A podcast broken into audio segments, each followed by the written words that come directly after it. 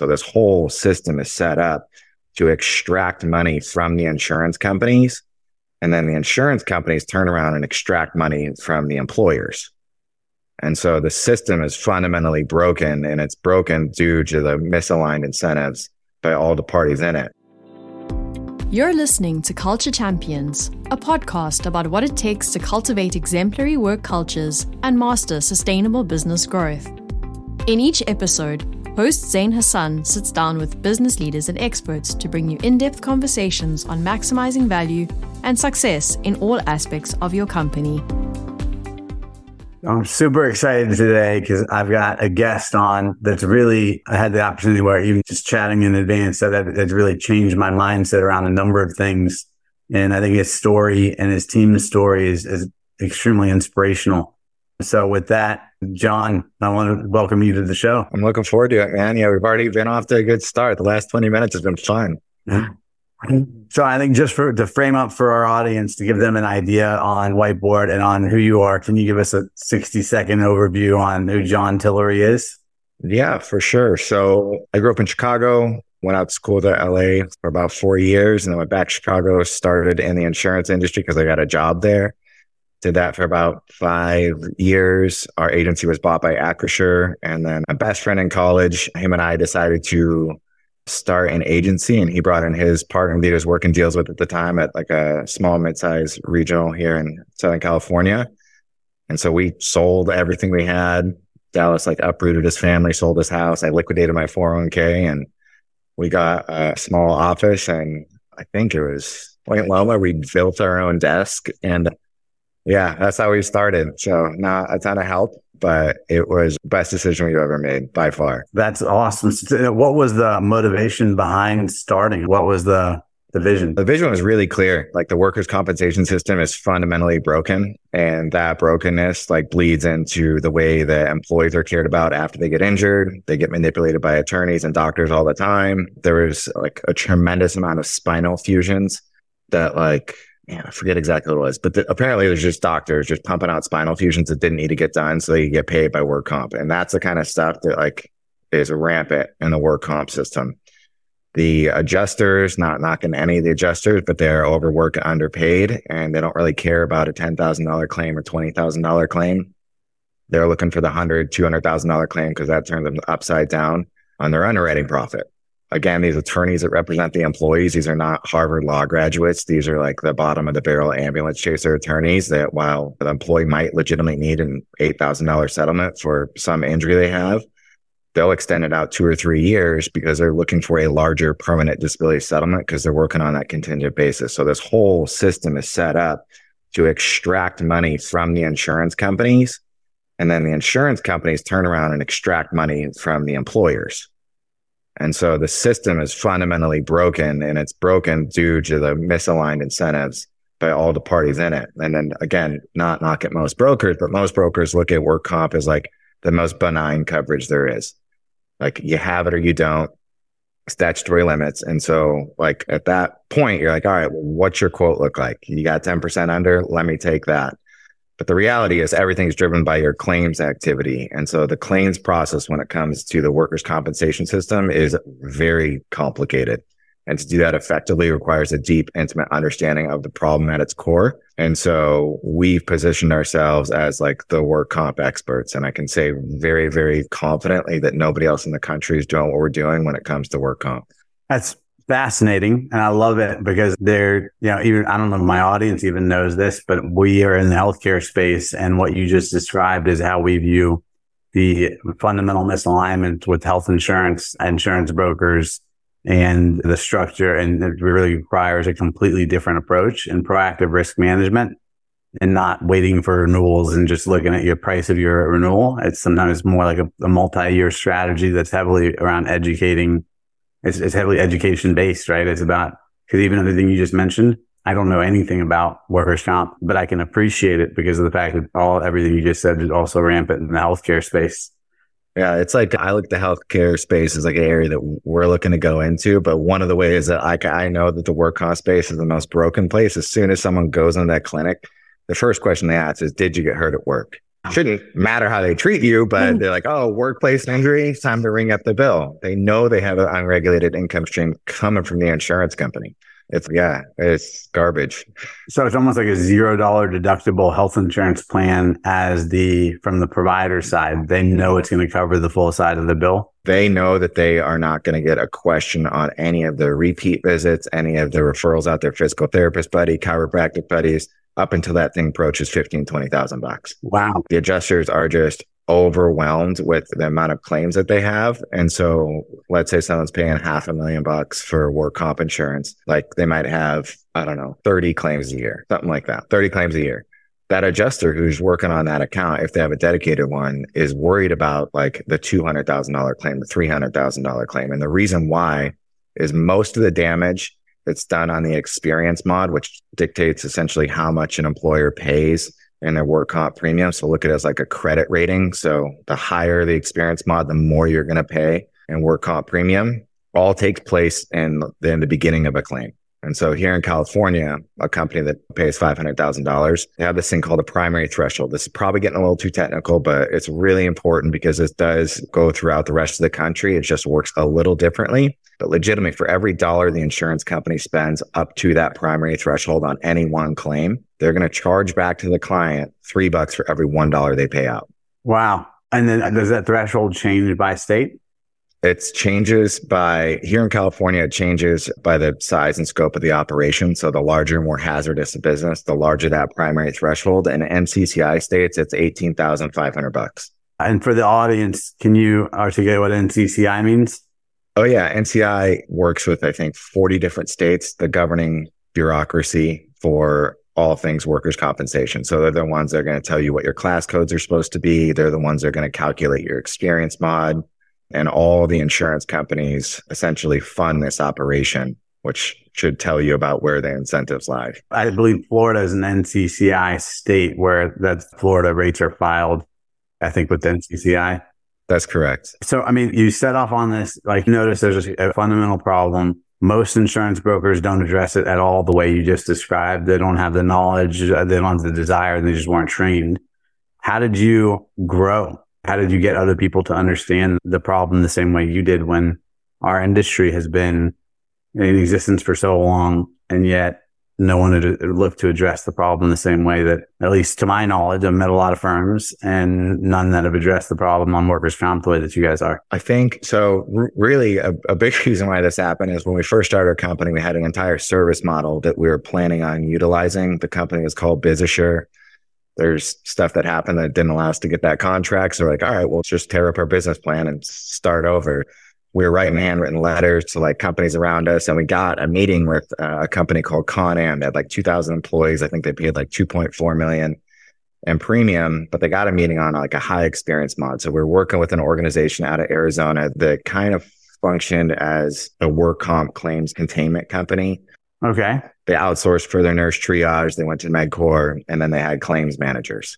And so I brought the owner of this guy into the meeting with the risk manager, and the meeting went great. The next meeting went great. We didn't end up getting the deal. But after we went through this, it's we just went through a really good meeting. They're could have been great. Let's double down on this area. And so from there, that kind of took us off. So we were outsourcing for our nurse triage. We were outsourcing for our claims management. And since then, we've vertically integrated everything. So we have our own nurse triage system. We have our own claims managers who are all work comp specific. We have our own employee liaisons who are all bilingual that essentially hold the employee's hand their entire life, the injury and their claim after they get injured. And then we have our own technicians that will actually go treat employees under the OSHA guidelines of first aid on the work site.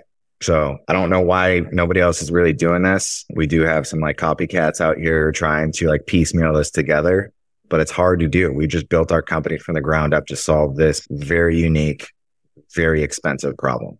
And so most brokers look at work comp as you have it or you don't. And they're all right, let me take a look through your GL policy, your property policy, or your cyber, any of that kind of stuff where I can pick apart what the brokers architected for you and figure out areas where you either need this coverage or you don't need this coverage, and work comp just is whatever. Let me quote it out for you. Yeah. It's much more transactional for most brokers, whereas you guys are really looking at the systemic changes that you can make within a workforce that will allow that workers' comp and a byproduct of that which is it aligns to our model. A byproduct of that is healthcare spend. The byproduct of that is how they treat themselves, and then the workers' comp spend. 100%. Because now, hearing you describe it, it sounds like the correlation is really significant between workers' comp and health. Eerily similar. Yeah. So as you grew, right? So you and your co-founder, was it you and one other person started the business? I have two partners, Jeff and Dallas. And so the three of you all had that same business model in mind when you started Whiteboard? Yep. It's kind of reckless. So Jeff is one of my best friends from college, and his partner that he was working with, Dallas at the time. And Jeff is like, we got to bring you guys together. I don't know. I don't even know this guy. I don't want to go into business with him. And we end up getting on the phone. Like, we call Jeff after him. Like, oh, I love this guy. He seems great. And so we do like 24 hours of total talk time. And I didn't meet Dallas in person before we signed paperwork and went into business together, which is deeply reckless. But you don't regret it. Not at all, man. If my wife and I pass, Dallas is going to be raising our daughter. That's awesome. So like Dallas and his family. Yeah. So it's pretty cool. So when it came to you guys deciding, okay, as you're going to start expanding and looking at people and you envisioned what you were building, how did you think about what the core values of the business were or what kind of culture you were trying to build? We didn't at all. That wasn't on the radar for us. Like once I think the first five people that like wanted to work with us, we were like, oh my God, you want to work with us? It was amazing. I don't know if you guys know, but we made these desks like out of like plywood and stuff. So it was like a very like flattering thing. So we kind of just took everybody on, but me, Jeff, and Dallas are good dudes. Like good folks will typically gravitate towards us, and people like that has been helpful, but we didn't really establish core values until probably 6 years into our business. Okay. Something like that. I always thought they were corny.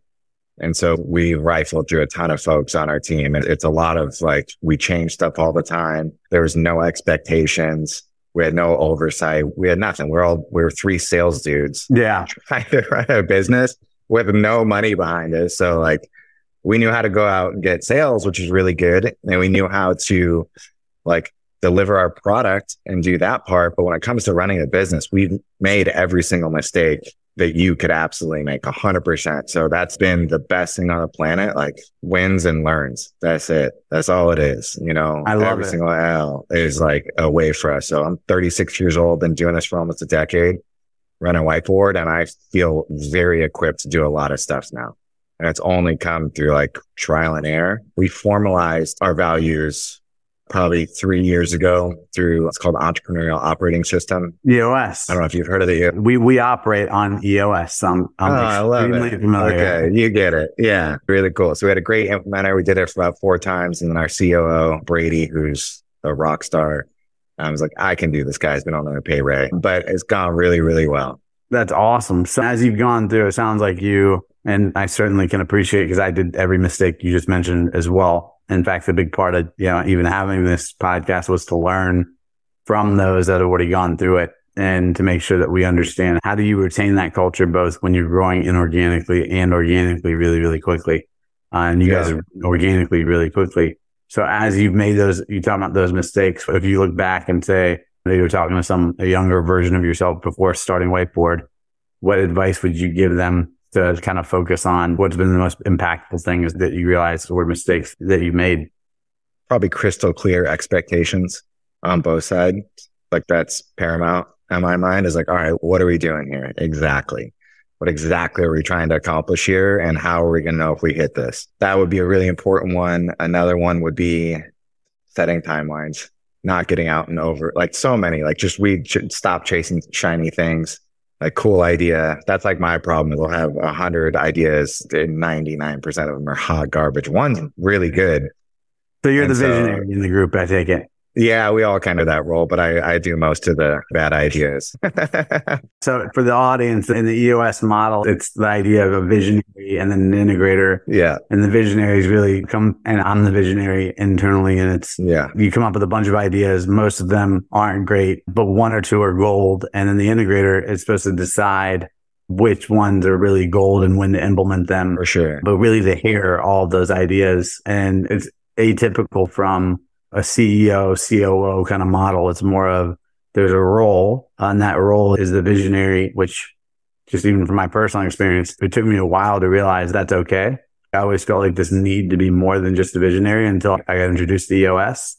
And I'm like, wait, there's actually a role. Yeah, this is a thing for what I do, for chasing shiny objects. Yeah, and that's okay. That's actually a very valuable role, because 1 out of 20 ideas that are really good move the business forward. So yeah, I've been able to sit that seat, but we made a visionary board for that. Sorry, that was so clunky right there. But yeah, we decided to not just have me sit there. And then we made a visionary board with Jeff, Dallas, and I on there. And then Brady's our integrator. So I love it. I mean, as you guys have grown and now when you think about, okay, what kind of person, what kind of individual you're looking for, how would you define the type of people you're looking for? Intentional. That's everything. Tell me exactly what you want to be doing every single day. And let's figure out if we can architect your life place here. That's it. Truthful. Be truthful to yourself.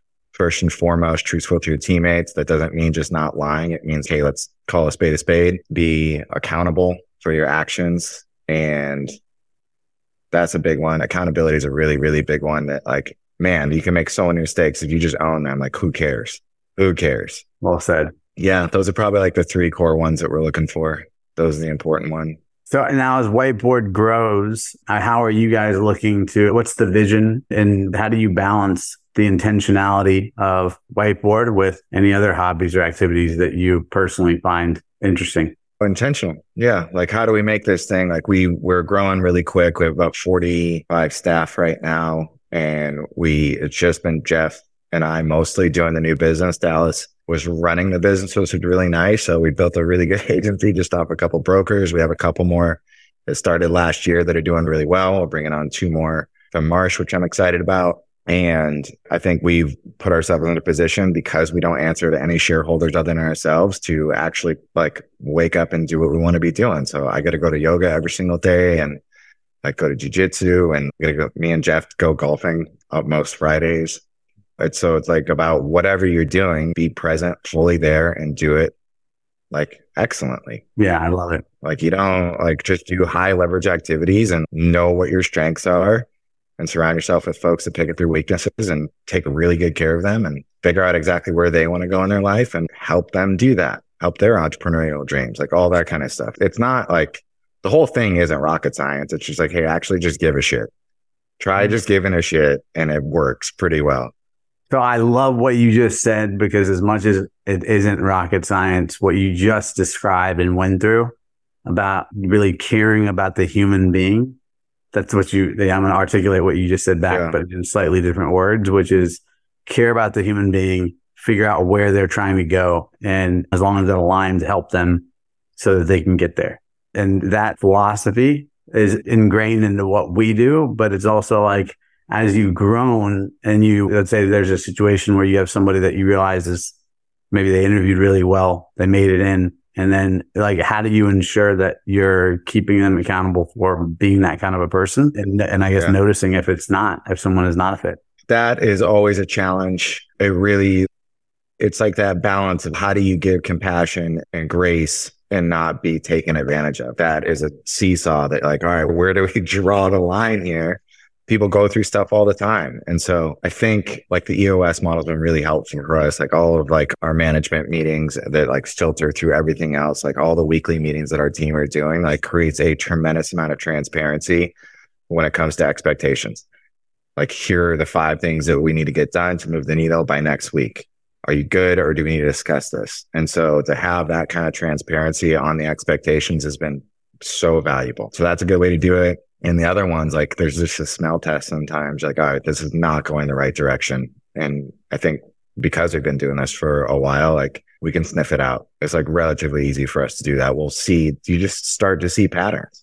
And obviously you don't want to generalize and assume a bunch of stuff, but that's how we do a lot of stuff. That's how humans work, We typically will take an intuitive feeling and then back it up by facts and logic, but it's always intuitive. You can feel it. We were talking about before we actually started this podcast, and now this is going to kind of translate there, because in the core, right, we all have this core of who we are. And not if we've tapped into that and really self-reflected on who we are, then we can feel when something or someone doing something that's outside of our core. It's that intuitive thought, right? Or that maybe it's an inner monologue, but it's that thing tapping on your shoulder to say you should feel concerned. The still small voice. Yeah. Yeah, there's something there. Yeah, I don't even know if it's always in words. And I do think the issue with that is not, because a lot of times you've been burned in the past by someone, let's say, you know? Yes. You don't want that to dictate your future. Like, we got sued 5 years ago by a friend of mine, which was like, really, I don't think I've ever felt that stabbed in the back, like, ever. We ended up not paying anything because 3 weeks before she quit, she said, hey, I love you. Thanks for giving me some place to wake up every single day. I love my job. I'm so thankful I came out here. So we ended up not paying anything. But the point is, I could see that how, like, a business owner getting sued, getting taken advantage of over like 20, 30 years, turn into some of my clients who are like, hey, fuck these people, dude. I keep getting sued. I'm trying to take care of them. I totally get how people could get that way. And so I made the decision. You can't burn me enough. It doesn't matter. I'm going to stay open to whatever happens. And that doesn't mean to not use discernment. It does mean I'm going to make sure that I'm staying open and not judging this next person by anybody in the past. Moving your scar tissue. Yeah, completely. That doesn't mean to be dumb about it, but it does mean every single person's different. Every situation is different. So to have the discernment of that still small voice other than that judgmental monologue, I think it's an art, I always say. Yeah, I know. So how did you get so in tune? And I have a feeling this is part of the first 20 minutes. Drugs, dude. Yeah, so tell me more. Let's talk more about that. I would say 5 years ago, I had a pretty profound spiritual awakening on psilocybin. And ever since then, yeah, it's been like, how do I get back to that place? It's like the most salient, sober place that I've ever been. A lot of folks just use the word drugs. And I said that a little tongue in cheek, but these are medicines. And the best way I can explain these medicines is we have a cancer around our soul, which is called the ego. And most folks mistake that for themselves. And because of that fact, if you can get through to that and understand who you are really, that changes your whole perspective on your relationship to yourself, your relationship to your habits, your body, even your ego, like your relationship to it, like where that stands, what it's subordinate to, and then obviously your relationship to everybody else. And so through that understanding of yourself, I think you can then understand people significantly better. And you can do that like psychologically as well, but I do think it ekes into this spiritual place. Like Carl Jung is a good example of seeing like the merging between spiritual and psychological. And really what we're all looking for is wholeness. And that wholeness is really profound once you recognize that, hey, there aren't good and evil people in the world. There are good and evil inside of each one of us that manifest in different ways. And who knows what you would do if you were in that situation. So it's probably stop judging anybody for doing anything. Just understand that like that, if you were them, you would be doing the exact same thing. And so that right there is a very helpful place to make decisions from. That's probably one of the most profound and powerful comments I've heard in a long time. Well, that's cool. I steal a lot of my shit, man. So yeah, I read a lot. That's the best form of lottery. Yeah, 100%. So yeah, I try to read a bunch of philosophy and psychology and some spiritual stuff. And I do think it serves me so I can actually show up and serve other people, which is the whole game in my mind.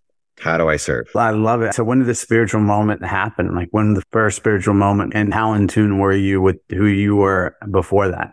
Not at all. I had no conception. I mean, I think we grow up, and I have a 2-year-old daughter, so I can see it. She doesn't know. She'll say, hey, I'm Isla, but she doesn't have a self-concept. Right. And that's really mostly what it is. It's just a concept of ourselves. But if you look for like, you know, is there someone back there, like behind the eyes sitting there, you're not going to find anybody. And it's hard for people to understand. If I'm not that, who am I? It can get weird. It can definitely get weird. But that whole process of self-discovery is like where all the gold is. So I had that experience 5 years ago. But before then, like I'm an entrepreneur. I play basketball. Yeah. I'm a funny guy. I'm a sales homie, like all that kind of stuff is you have all these titles about you. And like you go to other people to validate what you think about yourself. Right. Okay. I'm this person. You're not seeing me this way. So I need to convince you. You're looking for confirmation bias, right? Yeah, for sure. At all times. And so going through that experience and then doing my own meditation practice, I've recognized that I'm not anything that I'm feeling. I'm not anything that I'm thinking. I'm not anything that I'm seeing. I'm not my body. Like I'm not any of those things. I have all these things and I get to use them all, but I'm like the thing that sits behind and experiences everything. And that's what we all are. That's all we are. And I think that's not the inner monologue. That thing's watching the inner monologue.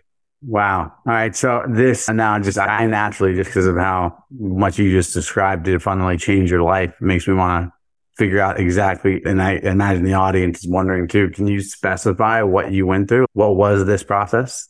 I'm remiss to talk about it. I'll be honest with you. Okay, that's fair.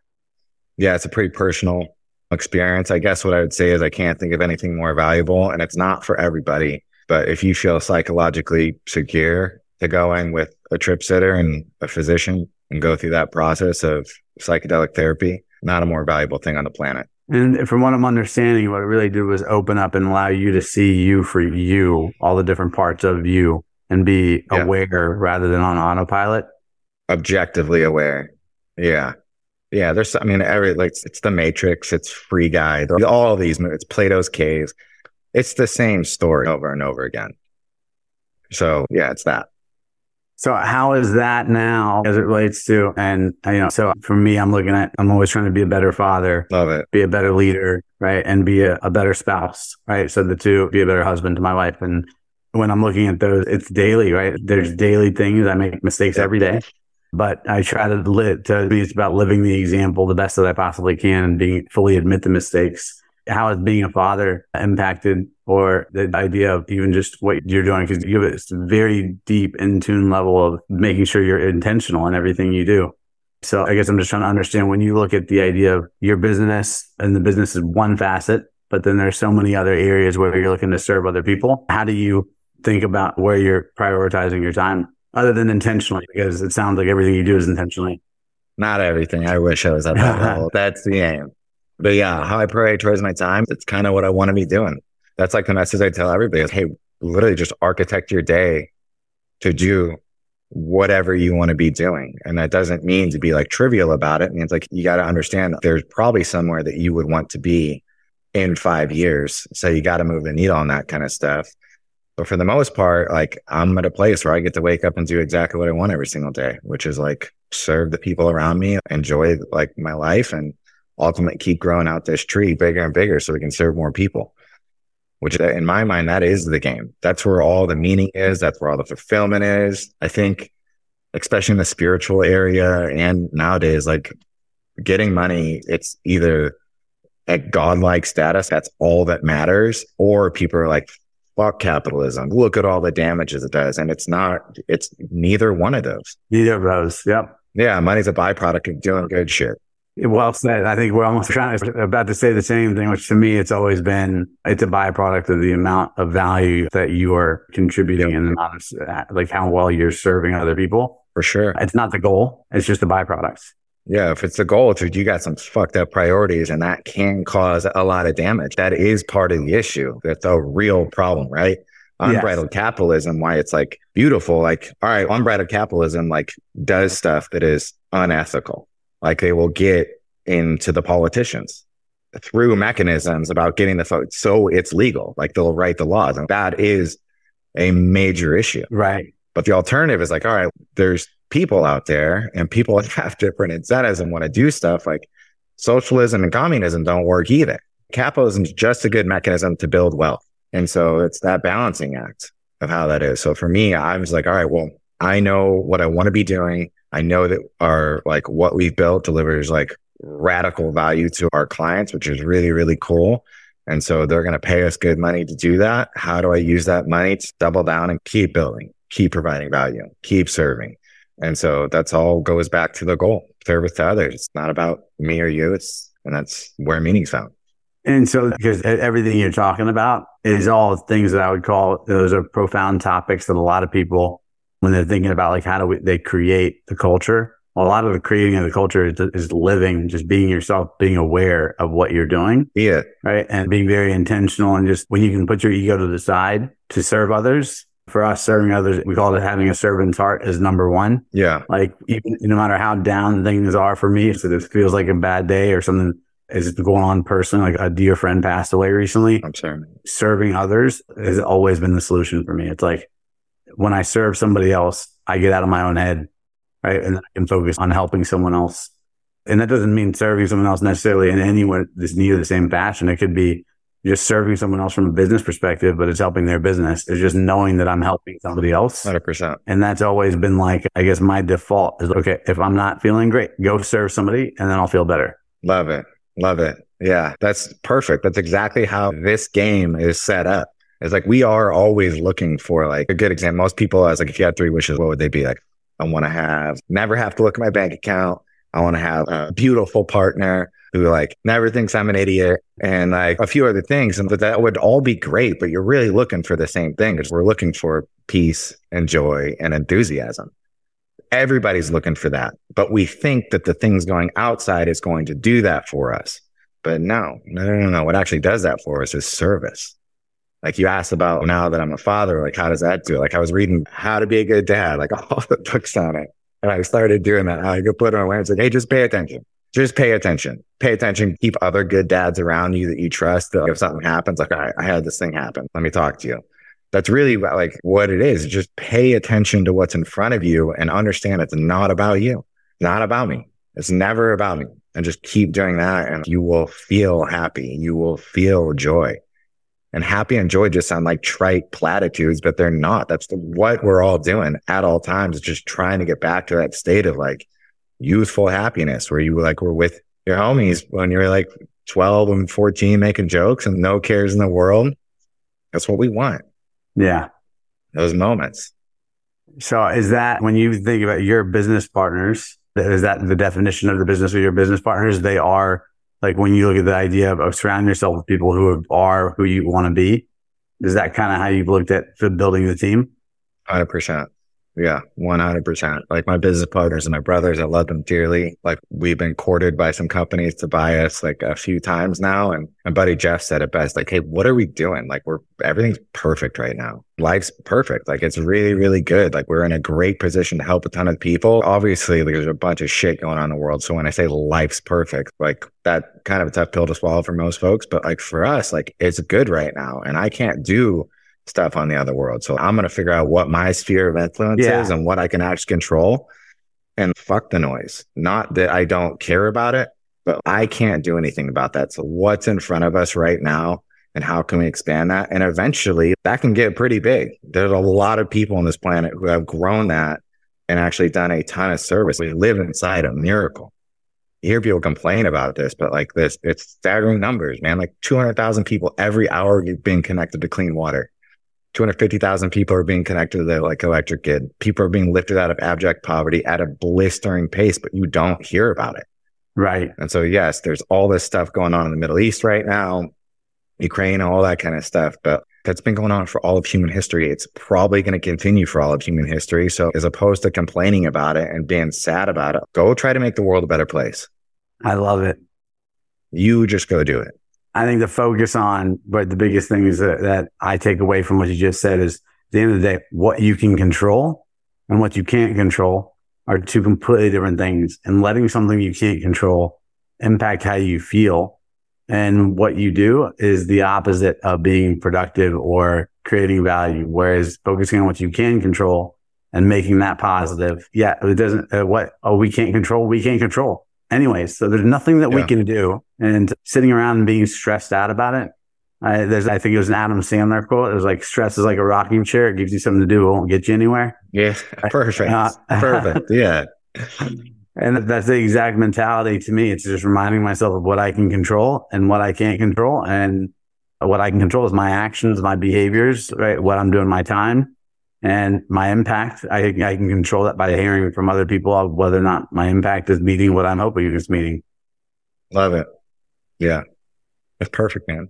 Well, it sounds so. You guys have grown really rapidly. I'm excited to have had you on. To me, this is a really good segment to just being able to understand the growth, both the purpose of your business, but so much is revealed through like the fact that to you, when you said it's kind of some art, some science, it's really just being you. Right. So it's finding the right leader and then following that right leader. And for you, your team, it sounds like, or you and you're self-aware enough that between you and your team, you guys sound like you've got a great leadership team. So thank you. We'll be cheering you on. I have no doubt you guys are going to continue growing and being successful, but it was a pleasure having you on the podcast and I appreciate you sharing your story. Thank you, Zain. I really appreciate it, man. I didn't know what to expect from this. Frankly, I forgot about it until last night. We were coming over to the Kings game. And I'm very thankful we had this conversation. Genuinely resonate with your authenticity. It's been like a pleasure talking to you. And yeah, looking forward to keeping up with you, man. Absolutely. So I know for the audience, one thing before we end, if they want to reach out to you, what would be the best? And we'll drop it in the show notes as well. But how would you want them to do so? Just on our website, whiteboardrisk.com. It's the best way to reach me. Yeah, and just go on there and type in. I don't have any social media. I guess I have LinkedIn. Just kidding. That kind of counts. Okay. But yeah. So on LinkedIn or on the website? Sure. Yeah, that'd be awesome. All right. And for the audience, we'll tune in to you on the next episode. Thank you for listening to the Culture Champions podcast. We hope you enjoyed today's episode.